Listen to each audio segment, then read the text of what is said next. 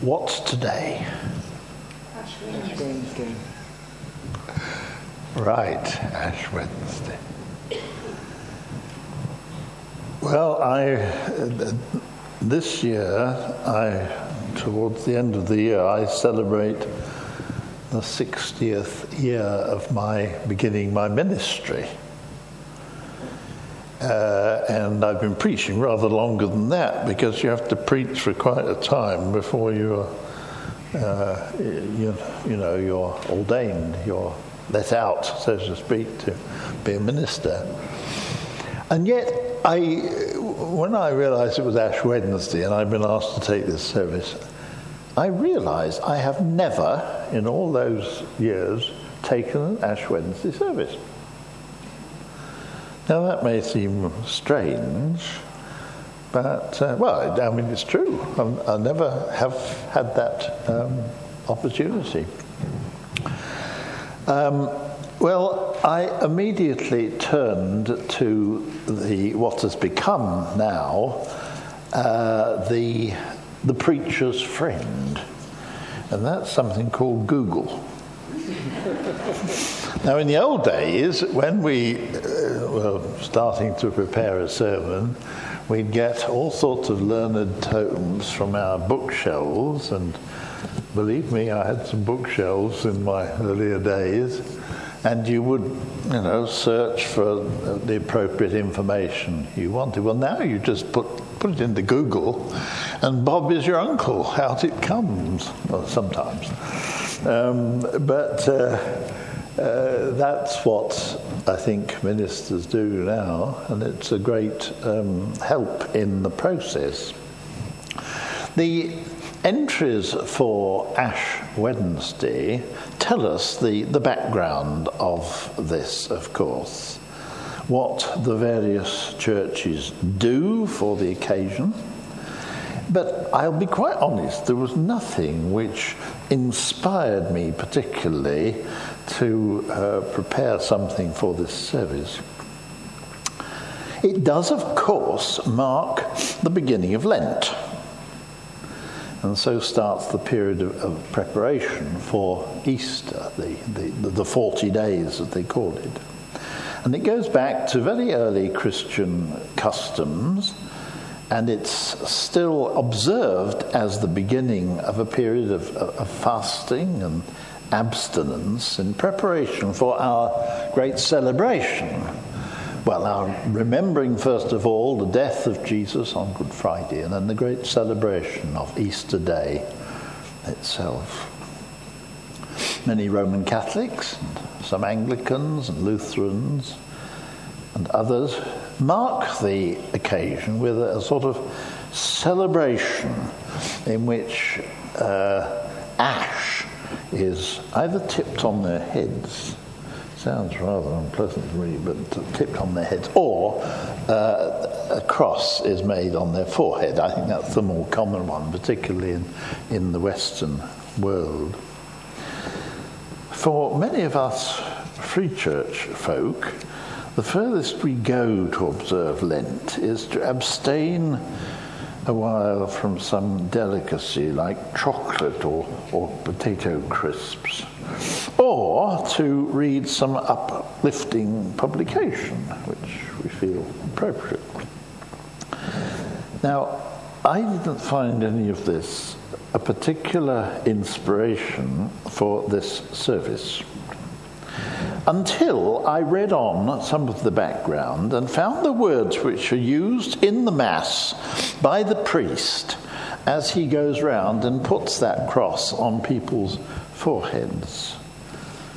Repent and believe the good news. That was the sort of liturgical wording of what he used to say. Repent and believe the good news. Now, this is a communion service. I understand it's the first time we've had a communion at this uh, Wednesday service, and it marks the beginning of Lent. Now, way back in uh, the book of Exodus, we read how God told Moses, I have made a covenant with you and with Israel. They were God's special people with special care and privileges, sealed by the blood of animal sacrifices, because blood was a sort of symbol of life for the Jewish people. And the condition of the covenant was that they kept the law, the law which God had given them. Remember Moses going up on Mount Sinai to be given the law. Now, the people of the chosen race, they wanted all the, the, the privileges of this special relationship they had with God. They wanted Him to help them fight their battles and grow their crops. But the law was a bit difficult to keep. And even the most devoted found it almost impossible to observe every jot and tittle,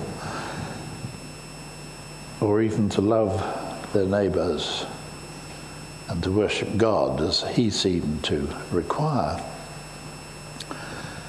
And so the law was not properly kept. And the era of the Old Covenant was an era of fear. Because they knew in their hearts that if they didn't keep their side of the relationship, the time would come when God would have no more to do with them. You remember the, the line, the hymn, Not all the blood of beasts on Jewish altars slain could give the guilty conscience peace or wash away our stain.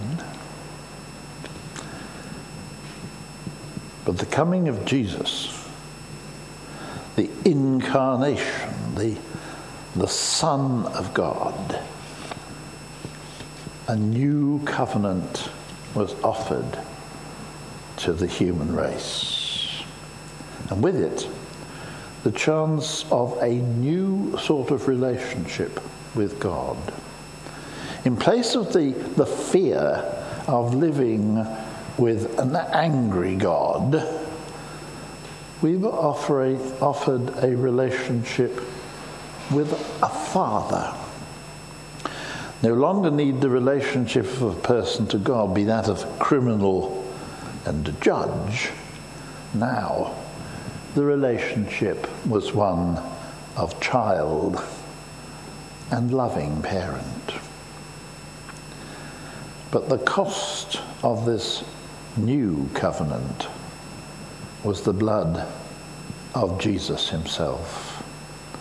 The slaughter of cap- cattle and goats and sheep could never atone for the sins of a nation or of any individual. Only the very life of God's own Son, given out of sheer love for us, was sufficient to seal this covenant. And in place of the complex law of the old covenant, the one condition of the new covenant was to repent and have faith. To repent and believe in this Jesus, to enter with longing hearts into a new relationship with God. This cup is the new covenant in my blood, said Jesus. Do this whenever you drink it, so that you will remember me. Well, I suppose Lent, therefore, is a time when we prepare ourselves for Easter, for the, the fulfillment of God's promise to save his people. We may not put ash crosses on our foreheads, but spiritually, this is a time when we humbly remember before God our failings, our need to repent, to be sorry, and His promise of forgiveness through Jesus. And so at Holy Communion, the Lord's Supper, we don't come to remember a dead leader and his valiant deeds. No, we come to meet our ever living Lord and be marked again with the symbol and seal of that new covenant. The sacrament isn't a memento, isn't some sort of a, symbol. It is a living sign and seal of the presence and inspiration of our Lord. Jesus is present with us, not just in the elements, but actually with us. We meet him here.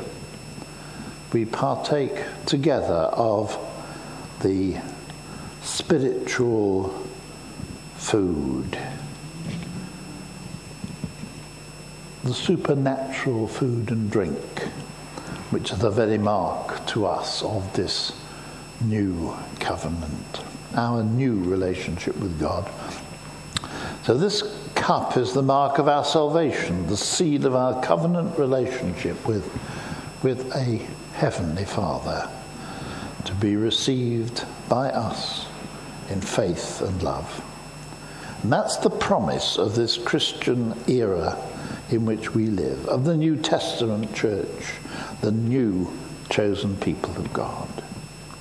Drink ye all of it.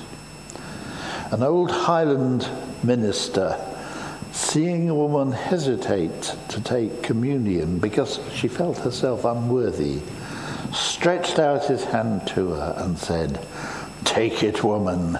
It's for sinners. It's for you. if the Lord's Supper is only for the perfect, none of us could come, could we? But the table is Christ's table. It's open to the sinner who repents, for the man or the woman who comes conscious of their faults, their unworthiness, but willing to commit themselves in faith completely to Him who has promised to be present with us in a very special way at this service of communion. This is my body, said Jesus, which is broken for you. This cup is a new covenant in my blood.